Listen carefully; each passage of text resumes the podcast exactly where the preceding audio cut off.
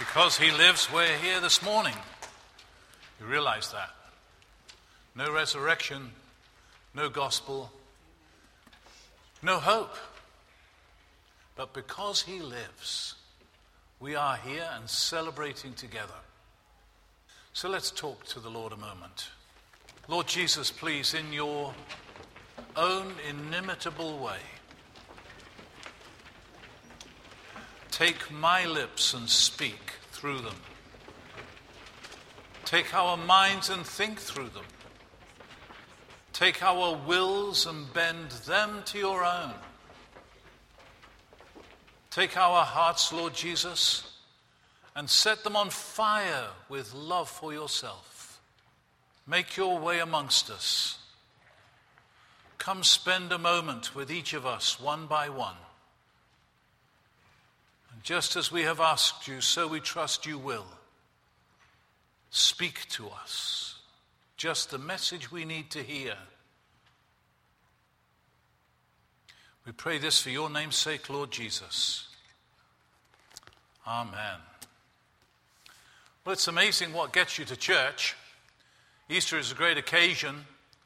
I know one lady who, uh, beautiful young woman actually, whose mother had prepared the flowers, not this set of flowers. This was several years ago.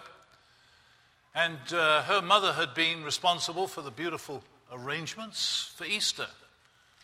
So she, a young lady who'd been trained as a lawyer, came to see her mother's arrangement. And she met Jesus. She came out and said to me, I came to see my mother's floral arrangement, and I met the Lord. Just a couple of weeks ago, I ran into her in a parking lot here nearby, and uh, still loving on Jesus. I actually went to church chasing a girl who'd broken my heart, first time ever in a worship service. It's amazing what gets you there. But that was the beginning of a journey for me that transformed my life.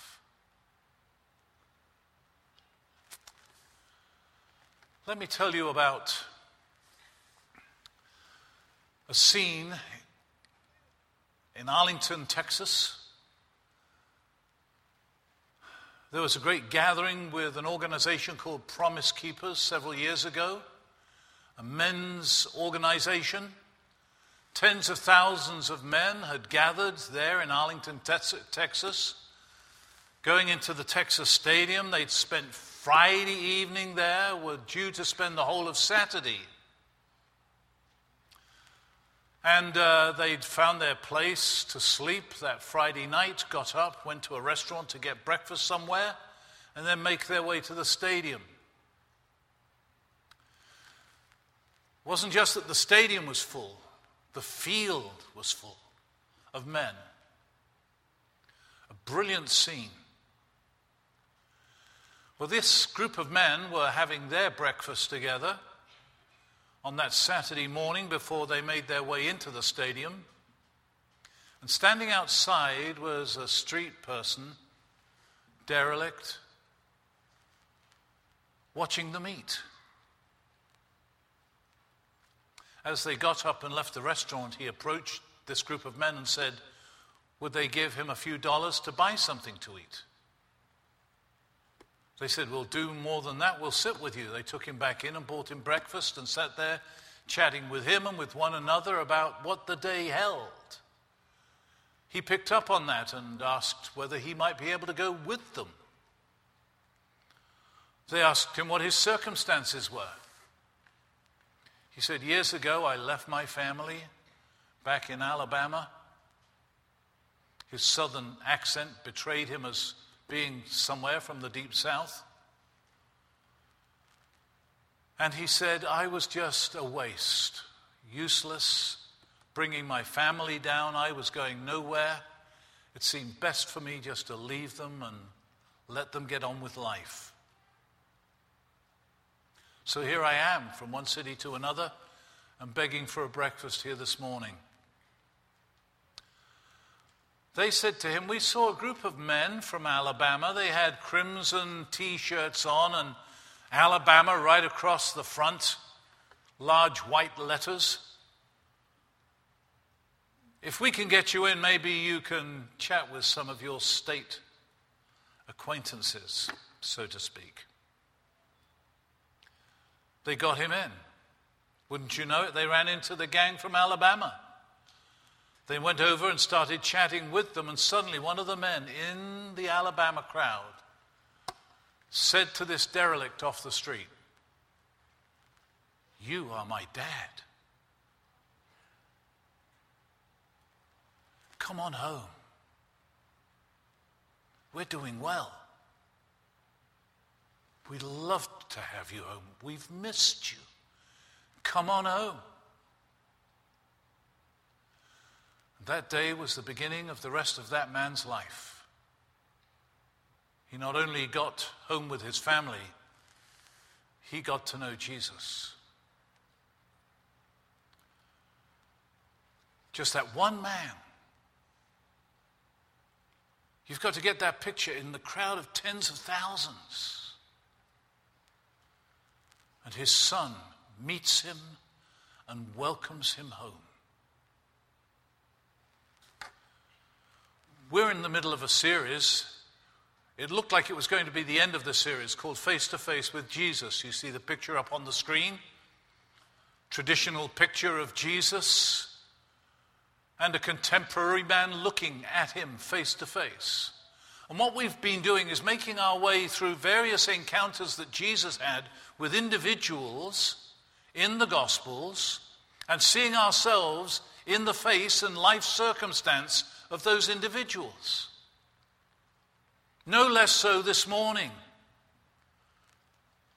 I began by saying, I don't know how you got here.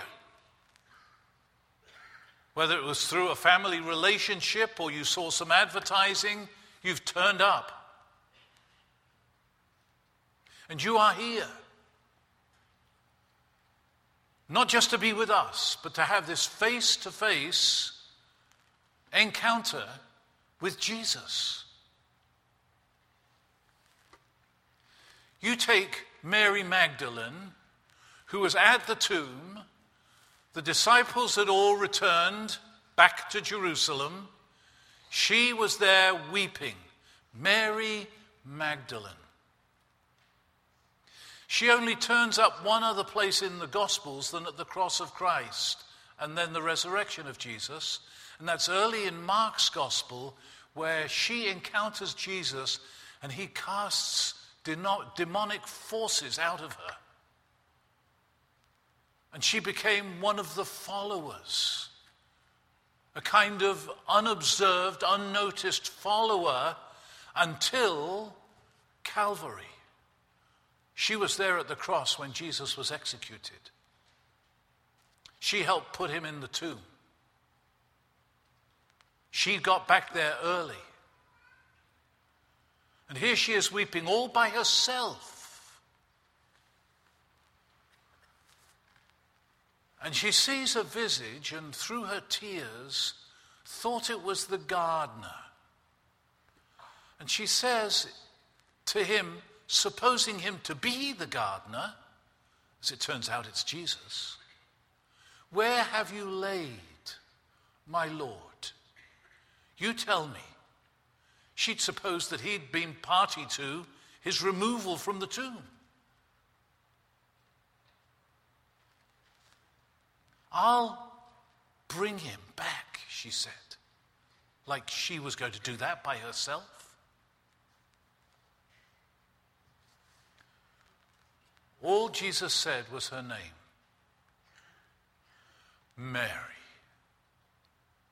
That's all he said. Mary. And invested in that statement, that word, her name, said by Jesus, Mary. She knew who he was, and she also knew that he knew who she was. And she cried out, Rabbi, teacher.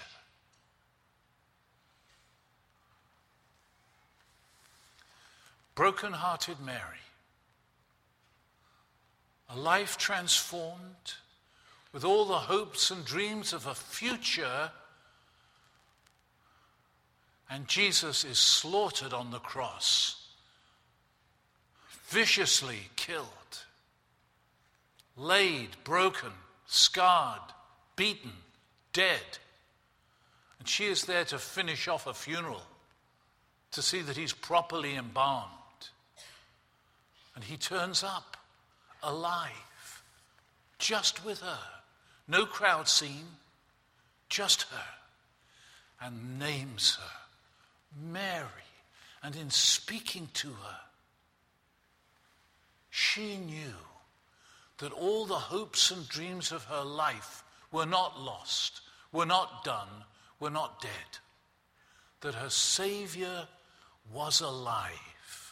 That there really was hope of a future and a kingdom and a heaven.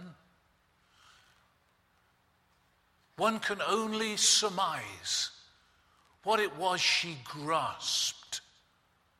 But in that moment, she knew that Jesus was alive and that he loved her. Miraculously alive from the grave, alive from the dead, alive from the beating, and he loved her. No less so. If you're one person sitting here this morning, your heart is breaking within you. You don't know why you stayed for the rest of the service. The joy that's being expressed here is not your joy. You've come looking for maybe a slither of hope. And Jesus meets you. And he says your name. Hear him. Say your name. Mary, Robin, Mark, Charlotte, Susan, Harry. Hear him say your name. Close your eyes a moment. Hear Jesus say your name. And as you hear him, you know he loves you. And you have this moment here with him. He is the one who mends broken hearts. He's here for you. In Mark's gospel, there is another instance You've got these varieties of encounters. In this one, in Mark, Mary is sent back to the disciples and she is told, Go tell the disciples and Peter that I will meet them. Go tell the disciples and Peter. Why Peter? Why earmark Peter? Why go tell the disciples and Peter? Most of you get it. The last time Peter saw Jesus alive, he had just disowned Jesus, betrayed Jesus in effect, said he didn't know Jesus had nothing to do with Jesus, cursed and spoke to those who were accusing him of being with Jesus as if cursing made it all the stronger a reason for them to believe he didn't know Jesus and had no part of Jesus. And just then Jesus walks by and looks at Peter, and the cock crows, and Peter remembers. Jesus said to him, Before the cock crows, you will deny me three times. And as Jesus looked at Peter with a compassion and love and a strength, not in judgment, knowing his circumstance, knowing at that point how Peter's heart just fell apart. he looked. Peter never forgot that look. And he went out and wept and wept bitterly, says the scripture.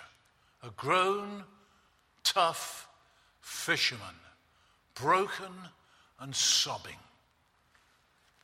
Go tell the disciples and Peter. Some of you here this morning, without question, have blown it so badly in your past. You remember a day when maybe you got serious about the Lord, and you had serious intentions of being a man or woman of consequence for Him, and you have denied any association with Him by your lifestyle, by the people you've spent time with going along with, going along with the crowd, playing the game of the crowd, as if you don't belong to Jesus. There are people in your life who would never guess you know Jesus. And even as I say it, you know that Peter, having denied Jesus and seeing Jesus look at him, you see that same look. Jesus looks at you. He knows where you've been. He knows what you've been up to. He knows how badly you have let him down, betrayed your alliance and any kind of allegiance to him. Amazingly, Jesus again singles out Peter on the shores of Galilee, takes him to one side. And in that encounter, in just a few weeks, some of us are going to be right at that spot. He asks Peter, Do you love me? Three times, Do you love me? Do you love me? Do you love me?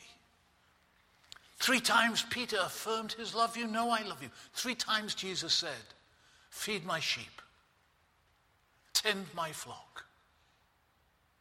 Feed my little ones. Reinstating Peter.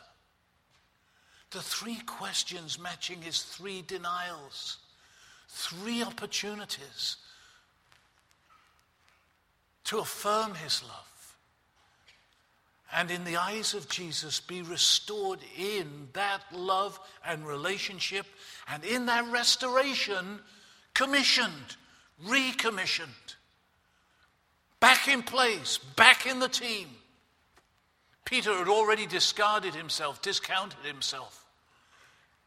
He's back in with Jesus, with the team, on mission. Is that you? to meet Jesus this morning, this resurrection morning, and experience Jesus. He gives you the opportunity to affirm again your love for Him, to tell Him you love Him. If you know and love the Lord Jesus, you are going to be invited to the Lord's table here. And you'll come and kneel at these kneelers at the front here and receive the bread and the wine. As you kneel down in your own heart, you say to Jesus, I love you. I love you. I love you. As if coming to Jesus, let him restore you. You don't have to leave here with the miserable failure of your past. Receive the Lord Jesus back as he receives you back into his life and team. One other, again, singular circumstance. Isn't this extraordinary? Here is Jesus. He's just fulfilled all the law and the prophets. He's just died in a monumental sacrifice to pay for the sins of the whole world. He's walked from the grave alive, beating death, beating the grave, giving affirmation to the truth that He really is our Savior, really is our Lord, that it's really true, and that He really is here and alive. And He singles out people, just ordinary little individuals like you and me. No less in this case. I want to read it to you. This is about Thomas, who was a twin, one of the twelve. I'm reading from John chapter 20, verse 24. It says of Thomas, one of the twelve, he was not with the disciples when Jesus came. Another circumstance where the disciples together had seen Jesus, but Thomas wasn't there. So the other disciples told him, We have seen the Lord. But he said to them, Unless I see the nail marks in his hands, and put my finger where the nails were, and put my hand into his side, which had been speared, I will not believe. A week later, his disciples were in the house again, and Thomas was with them. Though the doors were locked, that is, to keep out anybody who would come after the disciples. Now, Jesus was gone, as they thought. Jesus came and stood among them and said, Peace be with you. And then he said to Thomas, Put your finger here. See my hands. Reach out your hand and put it in my side. Stop doubting and believe. Thomas said to him, My Lord, my God. To which Jesus said, Because you have seen me, you have believed. Blessed are those who have not seen and yet have believed. Can you imagine Thomas? Suddenly, Jesus is there. He hasn't come in through the door. Suddenly, amongst the disciples, he is present and immediately singles out Thomas and does so in such a way as to say, Here's my hand, put your finger in the mark, the nail print. What on earth do you think went through Thomas's mind? For sure, number one, he is alive. He's alive. Second thought,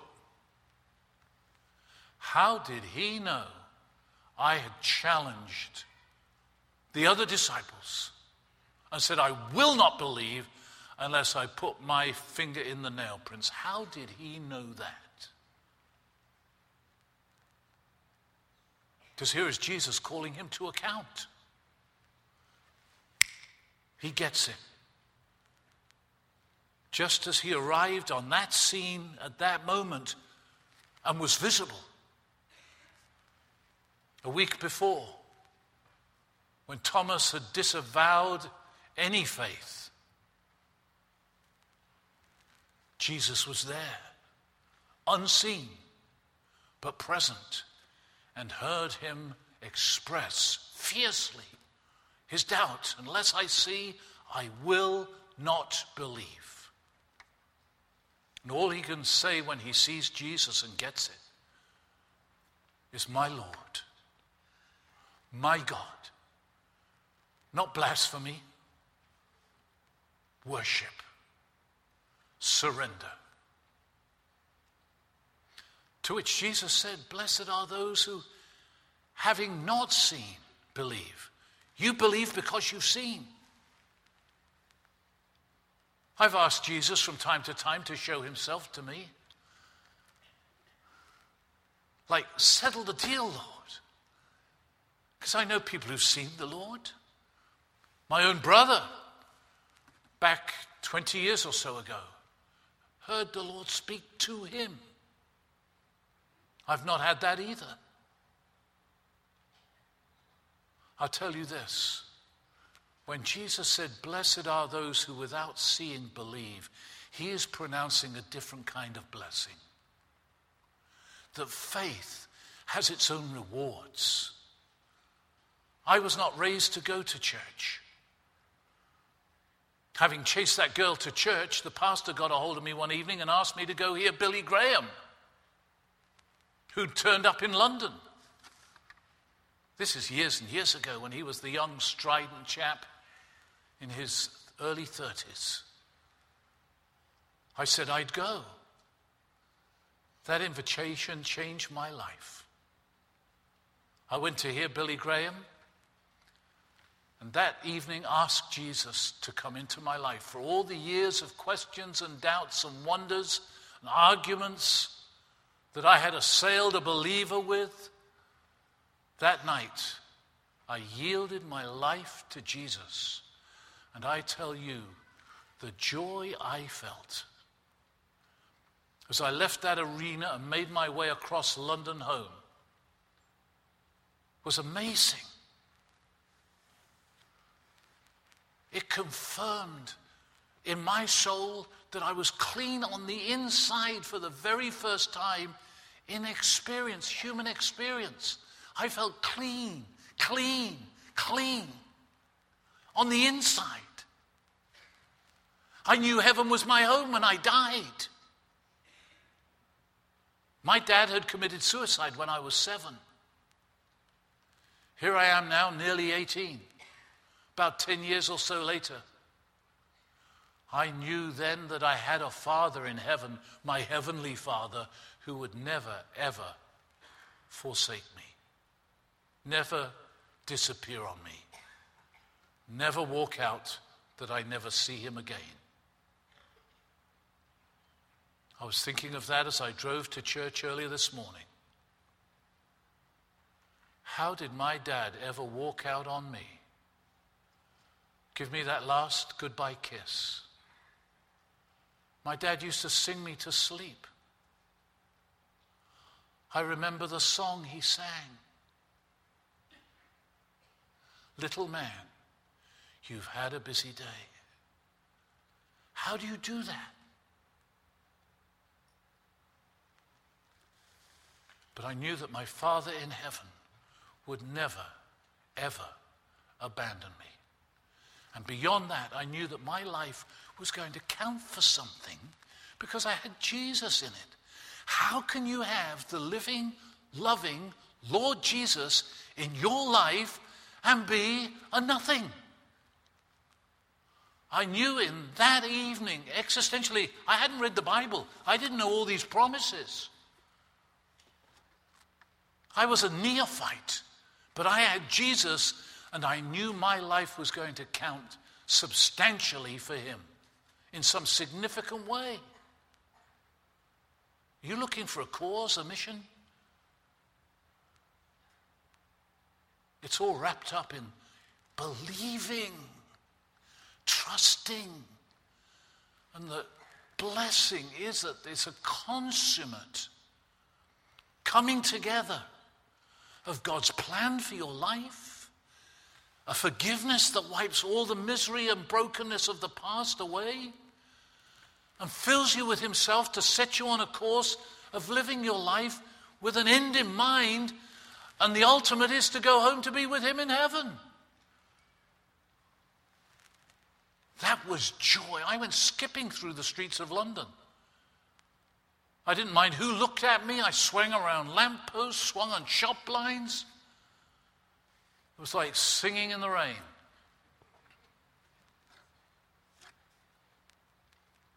Is that potentially you here this morning? Let me close with yet another scene. I heard about a pastor at an evening worship service in a small church.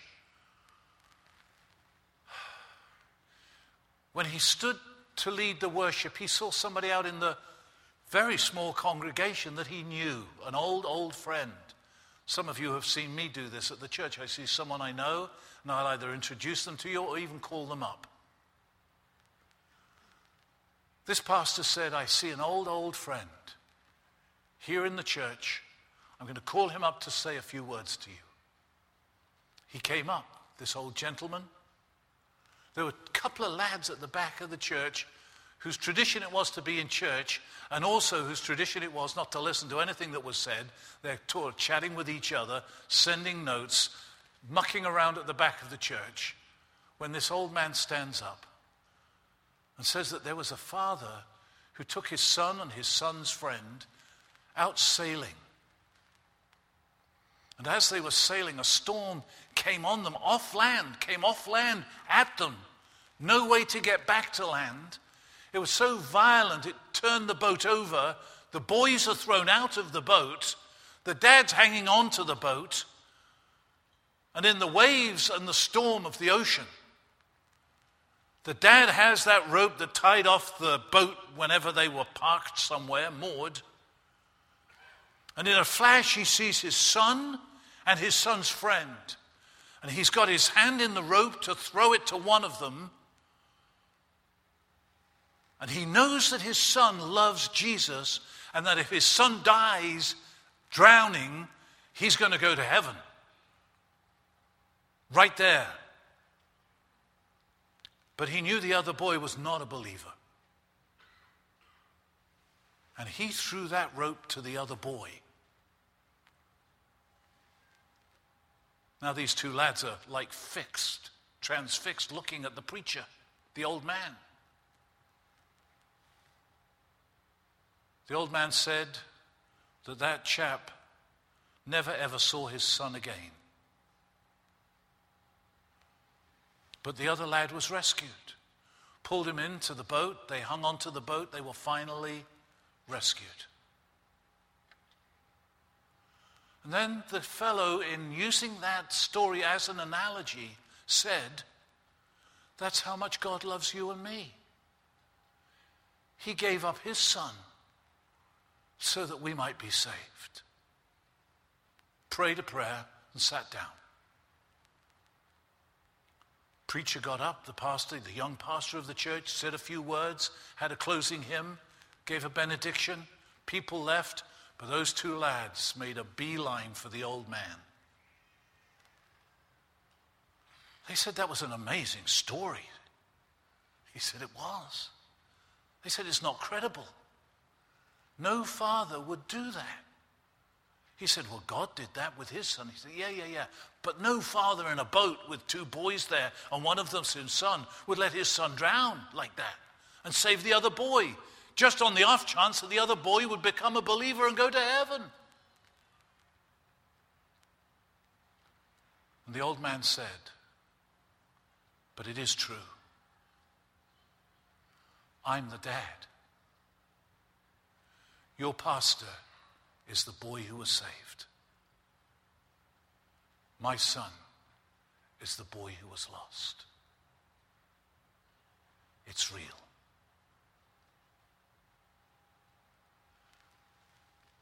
That same Jesus, who he was speaking about, is here. You have a chance to settle this issue with him if you have not. Bow your heads with me, will you?